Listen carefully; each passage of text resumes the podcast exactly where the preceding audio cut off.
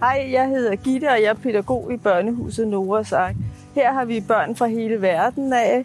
Vi øh, sætter stor fokus på, at børnene øh, bliver udviklet sprogligt. Øh, de bruger lejen og deres fantasi for at få udviklet den bedst muligt.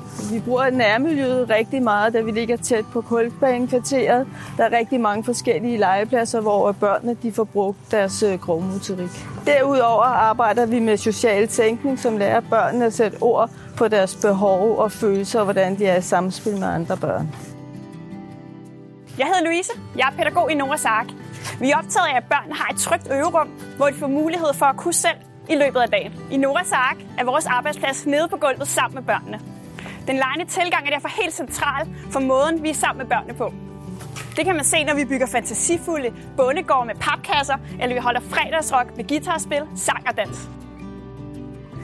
Jeg hedder Nicole, og jeg er pædagogisk leder på Noahs Ark. I Noahs Ark er vi meget optaget af at have et systematisk forældresamarbejde omkring børnenes trivsel, læring og udvikling. Som pædagogisk leder er jeg meget optaget af faglig og relationel ledelse, og derfor står min dør altid åben. For at sikre et trygt arbejdsmiljø og mest muligt arbejdsglæde, så arbejder vi med kollegial feedback og medansvar. Jeg er stolt af at være pædagogisk leder på Noahs Ark, og jeg synes, at alle er med til at gøre en forskel.